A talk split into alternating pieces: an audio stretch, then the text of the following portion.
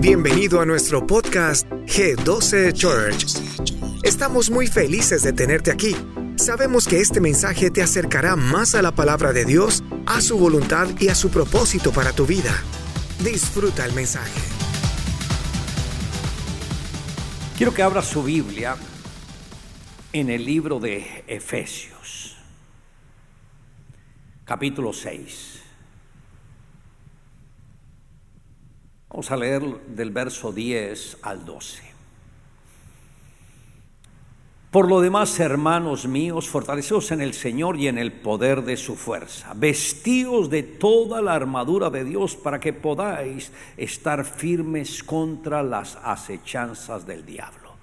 Porque no tenemos lucha contra sangre y carne, sino contra principados, contra potestades, contra los gobernadores de las tinieblas de este siglo contra huestes espirituales de maldad en las regiones celestes. Diga conmigo, Señor Jesús, habla a mi vida, ministra mi corazón.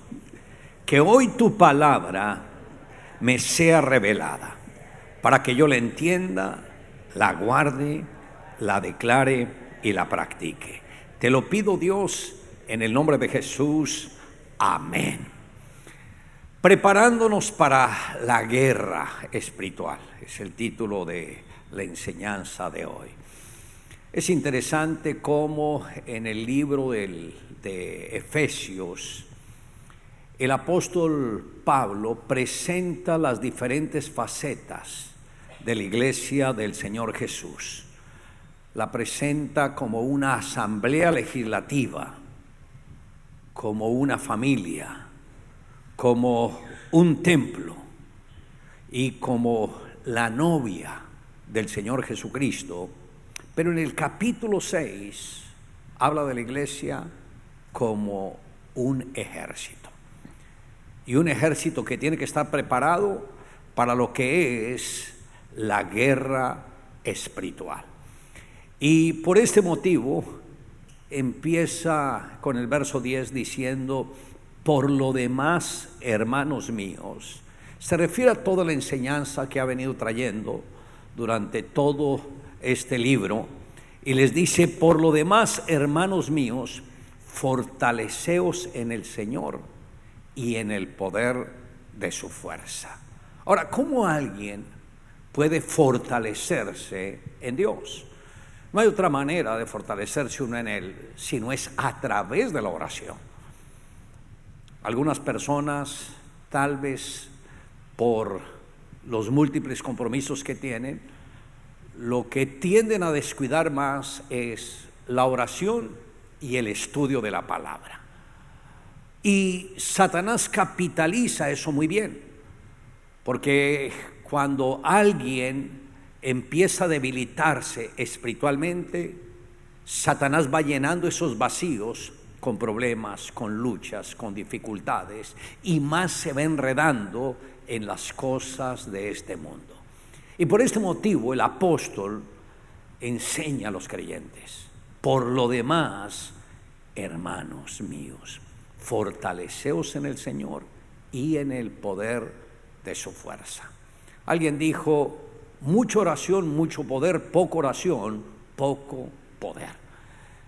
Y algunos, no sé cómo hacen para subsistir, orando 20 minutos por día. Es muy difícil. Esto es como para mantenerse un poquito a flote.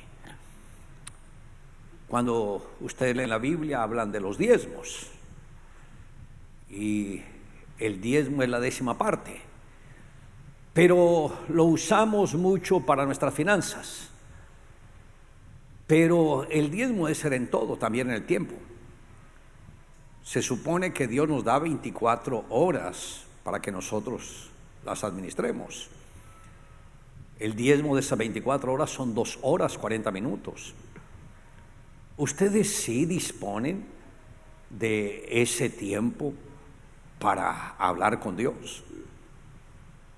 Más o menos en la dinámica que tengo para la oración, se me van tranquilamente dos horas. sin contar los otros tiempos extra.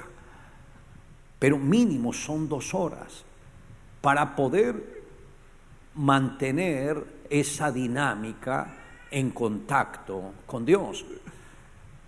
Y ustedes como creyentes tienen que aprender el secreto de cómo mantenerse conectado con Dios. Algunos dicen, es que a mí se me dificulta eh, orar, no sé cómo manejar el tiempo. Cuando esto sucede es porque falta algo. Lo sintetizo una palabra, amor. Cuando alguien está enamorado, pierde el tiempo.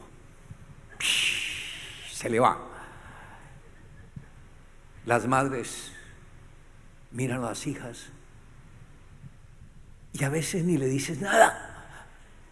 Y ella no, no hay necesidad. Le está contemplando. En el amor, el tiempo no cuenta. Se quiere aprovechar cada segundo, cada instante con la persona amada. Y cuando uno está enamorado de Dios, la oración nunca puede ser una carga. Tiene que ser una gran alegría. Y el apóstol dice, por lo demás, hermanos míos, fortaleceos en el Señor y en el poder de su fuerza. Note que dice una fortaleza en Dios. No fortaleza en mi mente, no fortaleza en mis emociones, es una fortaleza en Dios. O sea, una confianza plena en la palabra de Dios. Una confianza plena en que Dios todo lo tiene bajo control. Cuando viene la adversidad, no hay angustia, porque uno dice, Dios todo lo tiene bajo control. Estuve, está en la reunión hace una semana, el lunes pasado, con el liderazgo. Fue el lunes, creo que el lunes, sí, no, el martes, el martes pasado con el liderazgo. Que lo que tenemos una vez a la semana.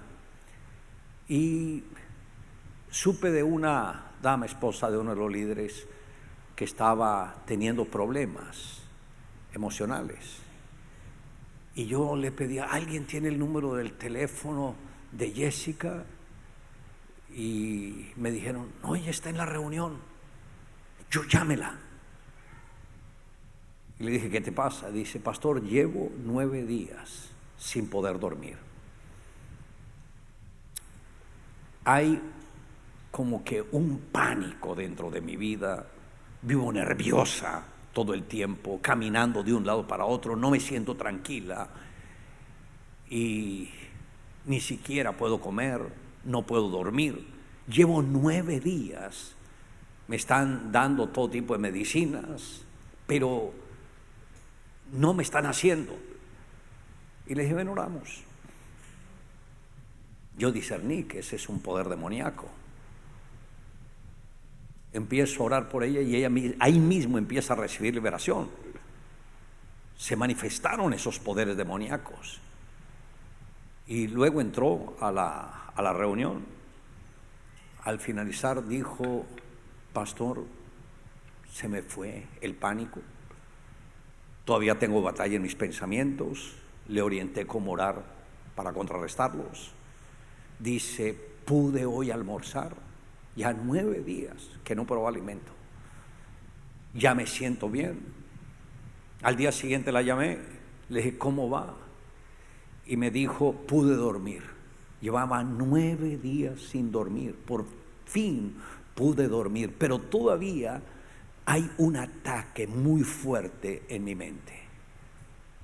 Y le dije, si tú entiendes un principio muy fundamental, te va a ayudar a contrarrestar eso. Y le dije, la obra de la cruz se llevó a cabo una vez y para siempre. ¿Qué quiere decir esto? Que la cruz de Jesús quedó en un presente continuo. ustedes entiendan esto también. Esto lo digo para que aprendan cómo fortalecerse en Dios. Quedó en un presente continuo. ¿Qué quiere decir esto? Que si yo tengo alguna necesidad, me tengo que conectar con la cruz de Jesús. Jesucristo es el mismo de ayer, de hoy y de siempre. Murió hace dos mil años, pero su obra quedó para siempre. Razón por la cual en Apocalipsis 5, el apóstol Juan, que fue transportado hasta el tercer cielo, donde vio la gloria de Dios, donde vio los seres vivientes, donde vio los 24 tronos, pero también vio, dijo, y vi un cordero como inmolado. Se refería a Jesús.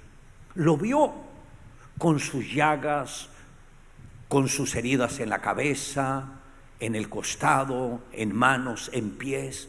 Él tuvo la visión de Jesús como el cordero inmolado. O sea, la obra de la cruz quedó en un presente continuo. Pero ¿qué quiere decir esto? Que cuando necesitemos de la sangre de Jesús, solo una gota es suficiente. Solo una gota de la sangre de Jesús.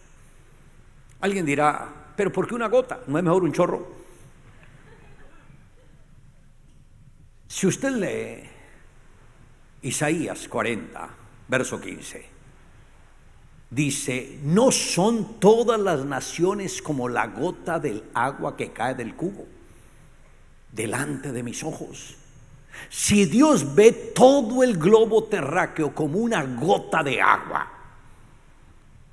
¿se puede imaginar cómo verá una gota de la sangre de su Hijo?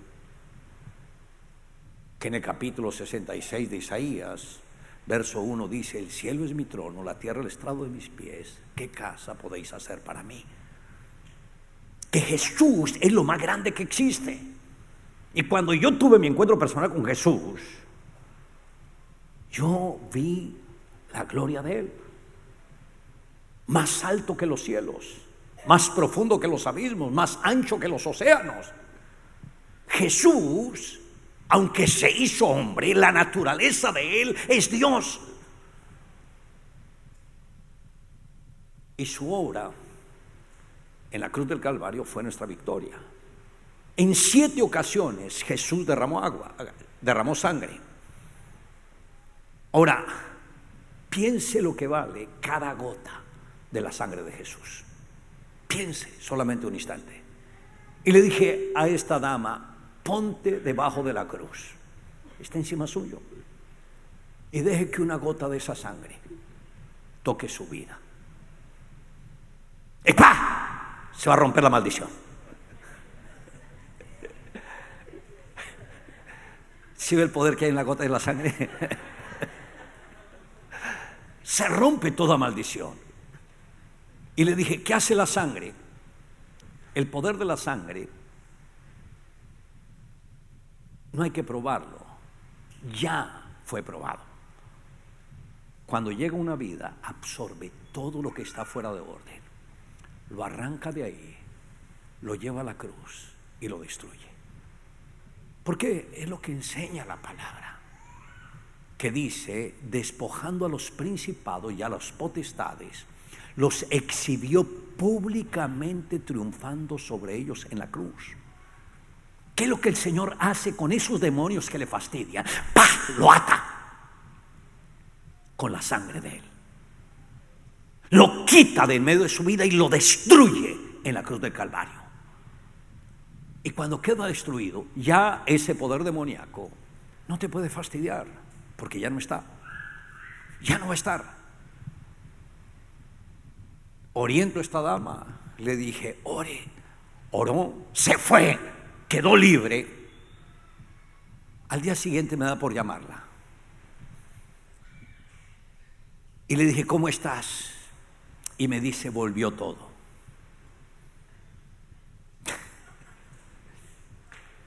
me volvió el nerviosismo, la angustia, caminando de un lado para otro, los pensamientos.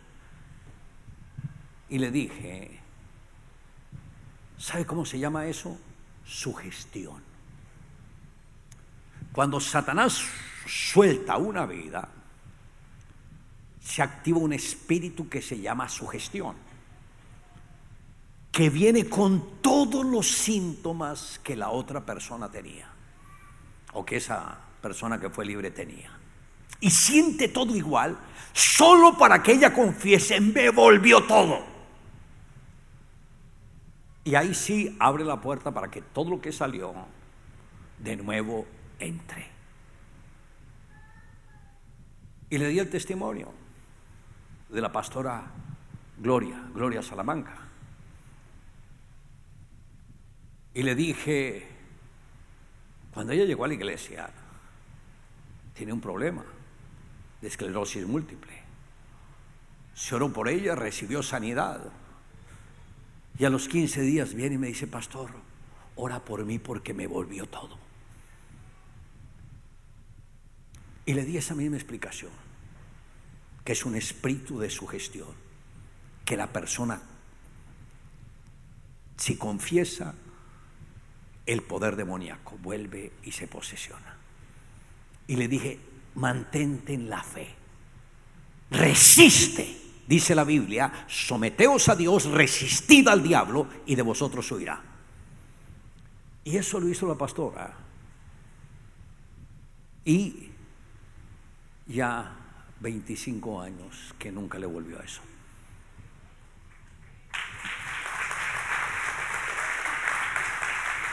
Y le dije, haz lo mismo, resiste, resiste al diablo y de vosotros huirá. La llamé después y me dijo, pastor, hice lo que me dijo y todo desapareció. Note, lo que dice Efesios. Por demás, hermanos míos, fortaleceos en el Señor y en el poder de su fuerza. Vestíos de toda la armadura de Dios para que podáis estar firmes contra las acechanzas del diablo. ¿Qué es acechanza? Que el diablo busca entrar en una forma, entrar por otra. Y cuando ya conquistado usa un familiar, usa un ser querido, usa a alguien a quien aprecia para sacarlo del propósito. Por eso el apóstol dice, hermanos, no estamos de paseo. Estamos en una guerra contra el infierno, estamos en una guerra contra el diablo, contra los poderes demoníacos. Y si no estamos con la armadura del guerrero, si no estamos preparados para esa batalla, ahí es cuando Satanás le pone un freno a muchos creyentes y no pueden avanzar absolutamente nada. Cuando la Biblia dice que ser cristiano es ir una vez a la semana a la iglesia para cantar, dar palmas y glorificar al Señor y recibir todas las bendiciones, no. El Señor nos llamó para que seamos su asamblea, para que seamos su novia para que seamos sus siervos, pero también para que seamos su ejército. Dios no lo llamó para que usted caliente bancas o sillas. Dios lo llamó como un guerrero. Lo llamó porque lo quiere usar en esta guerra y lo quiere entrenar para que derribe todas las fortalezas del diablo. Y si usted estudia el Antiguo Testamento, ¿quiénes fueron los que se destacaron? Los que creyeron ¿Por qué cree que cayó el muro de Jericó? Una ciudad amurallada. ¿Por qué cayó? No había lógica para que cayera. Fue la intervención divina. ¿Y por qué? ¿Qué usó Dios? La fe del pueblo.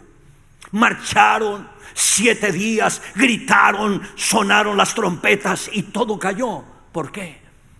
Porque si el pueblo dice lo que Dios dice, Dios hace mucho más de lo que ha prometido. Amén.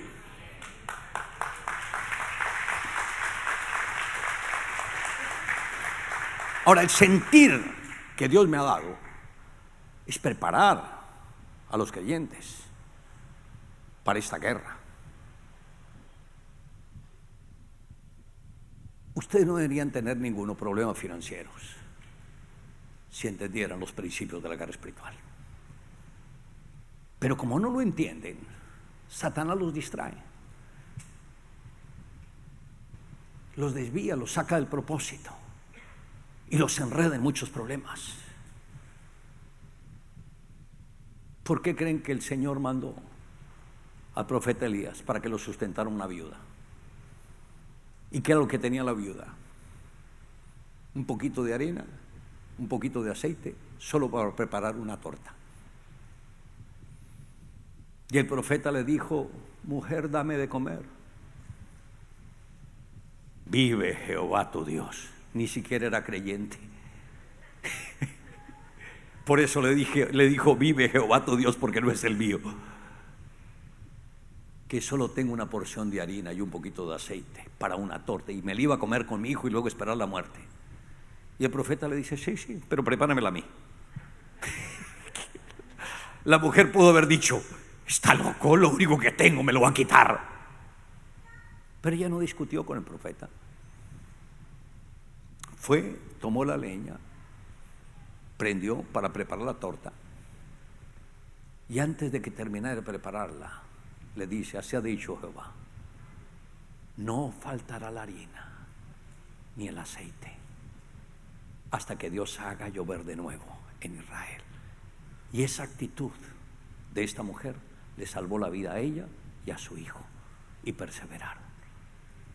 O sea, Dios tiene más para darnos, pero nosotros no entendemos.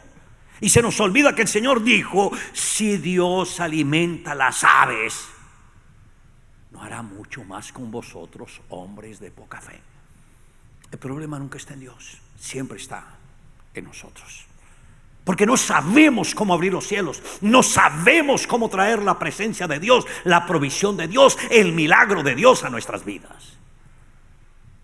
Pero yo sé que todos ustedes quieren que todo cambie y pueden cambiar su vida, su nivel de vida, su nivel espiritual, solo si entienden los principios de la guerra espiritual y saben cómo enfrentar al adversario. Diga aleluya. Da un aplauso a Jesús.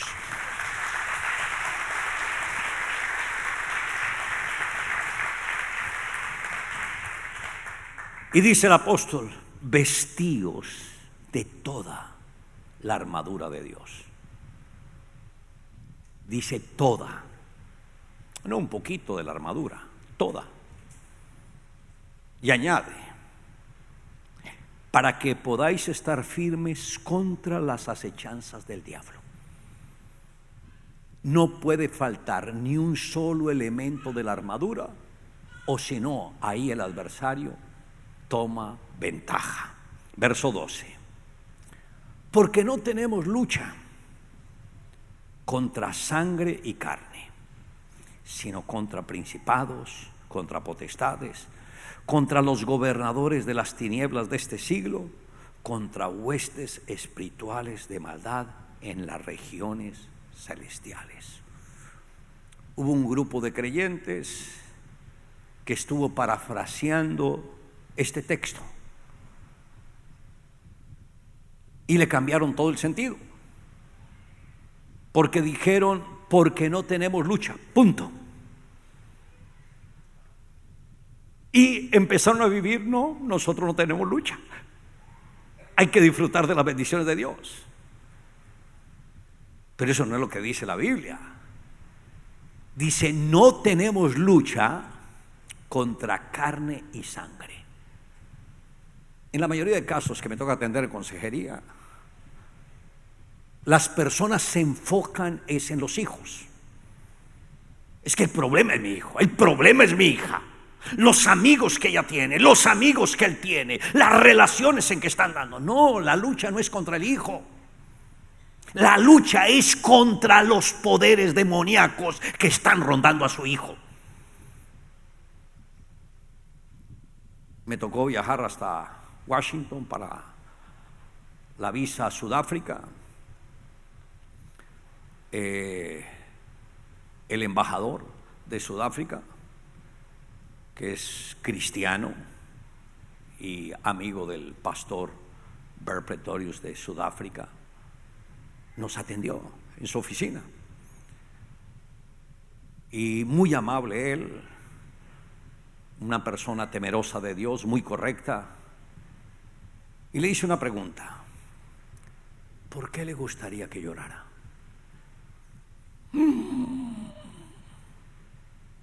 Quedó en silencio.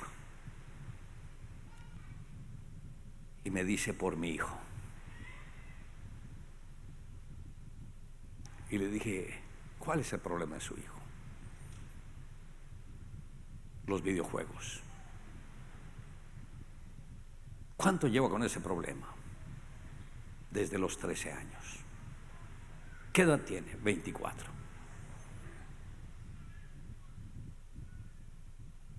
Y ahí le compartí testimonio que tal ustedes ya conocen de un joven que vivió lo mismo, que estuvo en nuestra casa como por dos meses y después de ese tiempo él fue libre. Y dije, ok, voy a estar orando por su hijo. Inmediatamente lo contacté con el pastor de Sudáfrica, empezaron ya a averiguar porque ni siquiera estaba en la casa. El papá ni sabía dónde estaba. Pero ya se empezó un trabajo primero de conquistarlo en oración, para luego conquistarlo físicamente. Entonces, note que a veces la mucha ocupación hace que descuidemos lo más valioso para nosotros. Si ustedes miran las familias en esta nación, se escuchan muchos casos de desintegración familiar. ¿Por qué? Porque cambiaron todos los valores y todos los principios. Se enfocaron en hacer dinero y no en proteger la familia. Y ahí quedó un gran vacío que el adversario lo quiso aprovechar de una manera tremenda. Pero lo que les estoy diciendo es para que ustedes no van a caer en la misma trampa del enemigo y que sepan cómo poder salir de cualquier crisis o sacar a los que están en esa crisis. Y yo lo digo porque esto es lo que me ha ayudado desde que me hice cristiano. Desde que soy convertido, sé cómo guerrear contra el infierno. Y sé cómo pelear. Y también cómo ayudar a las personas para que no traigan en la trampa del adversario. Y nos habla de una lucha no contra carne y sangre,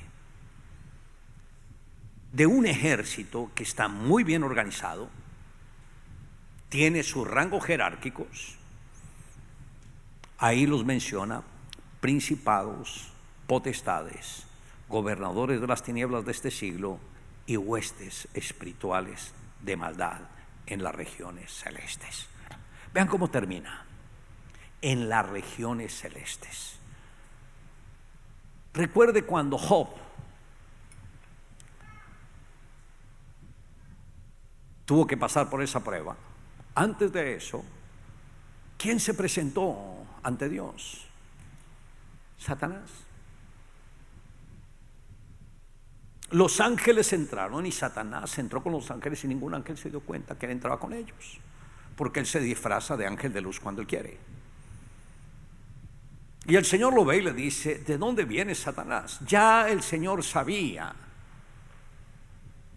por qué Satanás había acudido a él. Porque Satanás siempre para fastidiar a alguien busca un argumento. Y ese argumento se convirtió en la puerta para que Satanás entrara. A Dios no le tomó de sorpresa que Satanás hubiera entrado. Le dijo, ¿de dónde vienes? ¿Y cuál fue la respuesta? De andar por la tierra y merodear en ella. Satanás está mirando quién lleva una vida desordenada. ¿Quién no está comprometido con Dios? ¿Quién es el que se muestra como un ser espiritual y no lo es? ¿Quién es el que ha permitido pequeñas indiscreciones en su vida? Y entra a acusarlos. Y el Señor ya sabía que Satanás tenía un argumento contra Job. Y por eso le dijo, ¿has considerado a mi siervo Job? que no hay otro como él sobre la tierra, varón recto, perfecto, justo, temeroso de Dios y apartado del mal. Y Satanás cínicamente, Job teme a Dios de balde. Le has puesto un cerco de protección alrededor de él y de todo lo que tiene. Así cualquiera sirve a Dios, pero quite ese cerco de protección a ver si no blasfema contra ti en tu propia cara. Dios le permitió que Satanás hiciera, le quitó el cerco de protección. La segunda vez vuelve y lo acusa también. Dios se lo permite. Pero el capítulo 3 de Job, Job da la respuesta de cuál fue el argumento. Escuche esto. Que se le grabe la palabra argumento. Ninguna prueba por la que usted esté pasando carece de argumento. Hubo un momento donde se le abrió la puerta al enemigo y esto lo tomó el enemigo para fastidiar su vida. Y si no se llega a ese punto y se remueve el argumento, Satanás puede continuar el tiempo que sea. ¿Alcanzan a entenderlo? ¿Y cuál fue el argumento de Job? Él lo dijo. Las cosas que yo temía, todo me sucedió. Le abrió la puerta al temor. La mujer que teme perder el marido lo pierde. Quien teme perder el empleo lo pierde. Quien teme perder los hijos los pierden. Vean, el temor es el peor consejero. Es bien demoníaco. Y yo he entendido que para que la guerra espiritual sea eficaz, hay que llegar al argumento. Estaba acá en Miami, ya sé que como un par de años, y me llamó una discípula que es hija también del pastor de Bucaramanga. Y ella estaba embarazada, tenía como su tercer mes de embarazo. Y me dice, pastor, ¿puedo orar por mí? Le dije, claro, ¿qué pasó? Y dijo, es que empecé a sangrar. Y es casada con un médico. Y dijo, y mi esposo está bien preocupado. Porque no ve eso nada bien. Hice una oración por ella, por teléfono, todo. Pero después de que cuelgo, el Espíritu Santo me dice, viaja a Colombia y ora personalmente por ella. Hay momentos donde yo puedo orar a la distancia y el Señor obra. Pero en esta ocasión me dijo, viaja. Al día siguiente tomé un vuelo, viaja a Bogotá, de ahí fue a Bucaramanga. Hice que la familia se reuniera. Entonces estaba ella, el esposo, y los padres de ella. La ungí con aceite y cuando estoy llorando por ella, tengo una visión. Y vi una piraña. Sabemos que las pirañas son pequeñas. Pero esta era de esta altura. Y me di cuenta que se había estacionado en el tiempo que no acababa de llegar, que llevaba muchos años ahí estacionada. Recuerde que en el mundo espiritual el tiempo no lo cuenta como lo contamos nosotros. Y vino porque antes de que los papás conocieran del Señor, ella estaba embarazada, la mamá de esta joven. Y tenía como unos tres meses, dos, tres meses. Y pensaron en abortar. Y solamente con que lo confesaran, vamos a abortar, se abrió la puerta. Por favor, entiendan. En el mundo espiritual, digamos que esta es una puerta, acá. detrás de esa puerta hay miles o millones de demonios esperando un turno. Y los turnos vienen por las confesiones que hacemos con nuestras palabras. Y cuando la pareja confesó, abortemos, se abrió la puerta, se activó el demonio y fue asignado ese demonio para devorar esa bebé que en ese entonces era Johanna, la hija de estos pastores. Como ellos desistieron, el demonio no pudo tocarla a ella, pero se quedó esperando que ella quedara embarazada para tomar el bebé de ella. Y yo vi eso todo en visión, en un solo instante. Y aproveché que estaba toda la familia y le dije a los padres, tienen que arrepentirse y renunciar por eso que pensaron acerca de su hija. Lo hicieron, renunciaron, todo, y ahí mismo reprendí al demonio, desapareció. La cruz lo absorbió. Al día siguiente va al chequeo, no le encuentra absolutamente nada, todo había parado. Y luego llegó su bebita, la cual están disfrutando ricamente. Vean cómo Dios se mueve.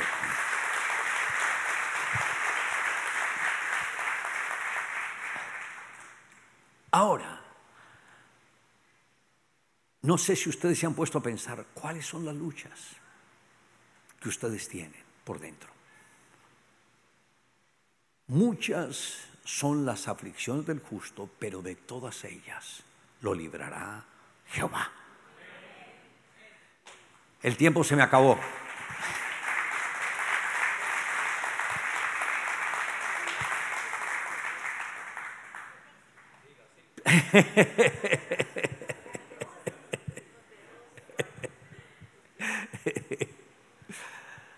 Solamente alcanzo a tratar un puntico bien breve.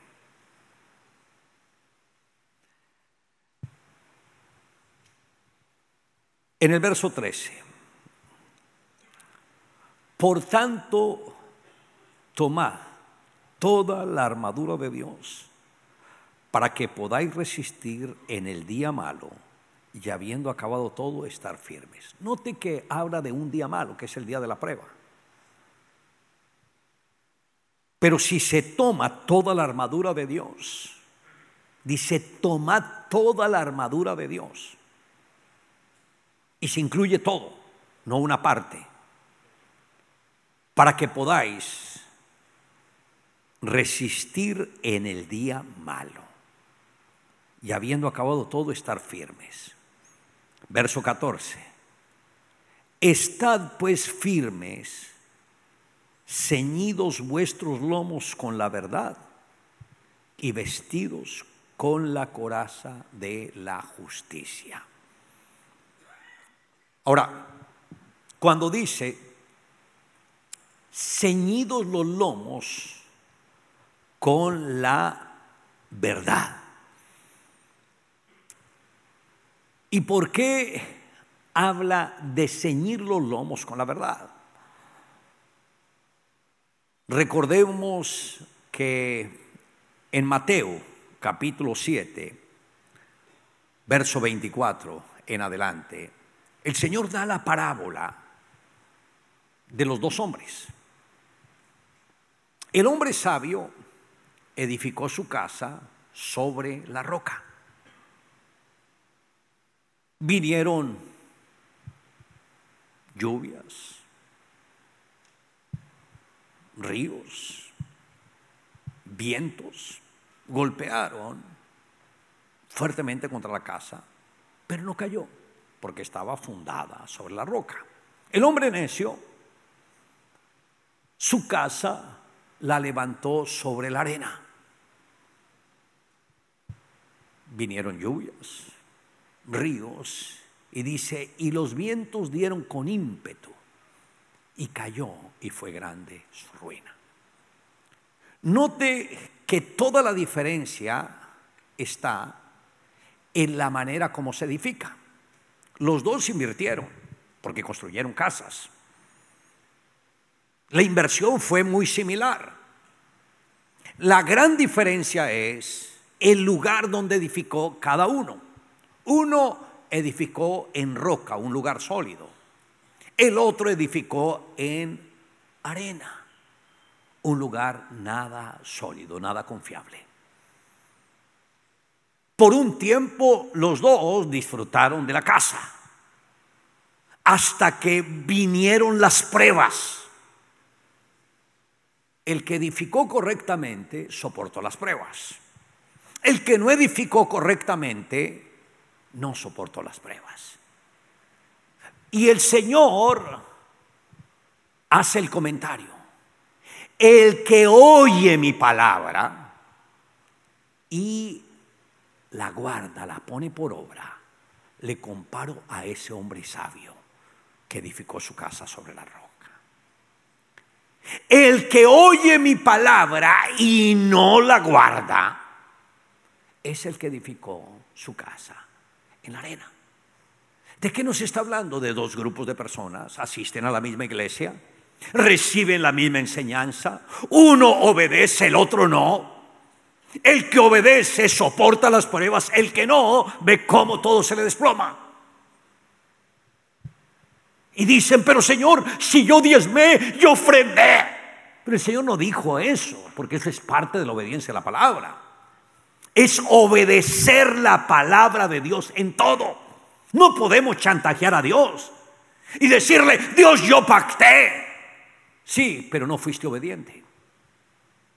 Y de nada te sirvió el pacto. Yo ofrendé, sí, pero no fuiste obediente y de nada te sirvió eso. Porque la obediencia no tiene que ser parcial, tiene que ser total.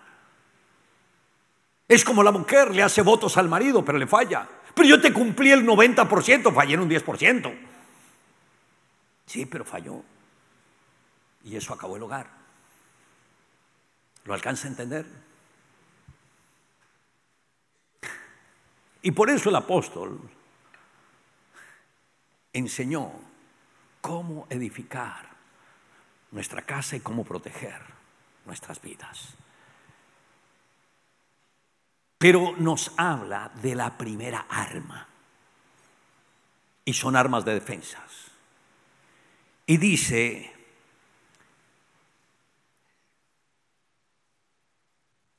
ceñidos, ceñidos vuestros lomos con la verdad. ¿Qué ceñir los lomos? Imagínese un hombre que la talla del pantalón es 32 y se pone uno 36. Si no usa este aparatico llamado cinturón, todo el tiempo va a estar así, subiendo los pantalones. ¿El cinto para qué es? Para sostener, para no hacer el oso, para no pasar por una vergüenza. En la época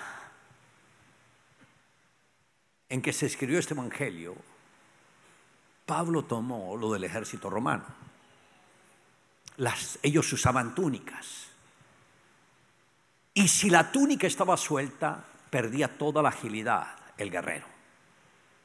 Y lo primero que tenían que hacer era amarrar bien la túnica.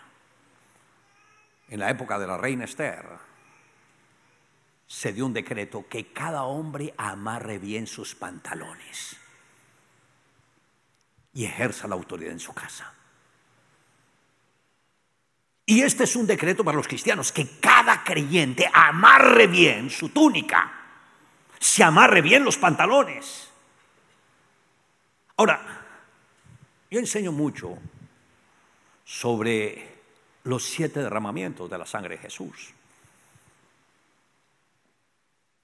Pero estoy enseñando en la iglesia en Bogotá cómo unir cada uno de los derramamientos a una de las armaduras. ¿En qué derramamiento encajaría esta arma? Si tiene idea, voy a ayudarles. El primer derramamiento de qué nos habla? De la sangre. que brotó de la frente de Jesús en el Hexemaní, que cayó como grandes gotas de sangre a la tierra. Aquí nos habla del cinturón.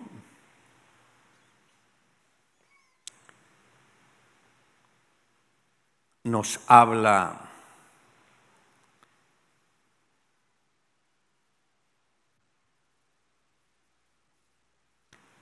de la coraza de justicia, del apresto del Evangelio para proteger los pies. Nos habla del escudo de la fe. Nos habla del yelmo de salvación que protege la cabeza. Y la espada del Espíritu, que es la palabra de Dios. ¿Cuál arma se puede aplicar para la del sudor en el Hexemaní. Le voy a decir cuál arma. El cinto de la verdad. ¿Por qué? Así como el soldado no podía pelear porque las faldas lo hacían tropezar, le quitaban la agilidad. Por eso tenía que poner el cinto. La mente tiene un problema, los pensamientos sueltos. Si usted no ata esos pensamientos con el cinto de la verdad, los pensamientos no te van a dejar enfrentar ningún poder demoníaco. Ponle el cinturón, ate todos esos poderes demoníacos en el nombre de Jesús y doblegue todas esas fuerzas adversas y podrá ver cómo el Señor le respaldará. Muchas gracias por acompañarnos en este podcast. Antes de irte, asegúrate de hacer clic en el botón de seguir para que nunca te pierdas las novedades. Si estás en el área de Miami, visita nuestra iglesia este fin de semana. Queremos conocerte. Nos vemos la próxima vez.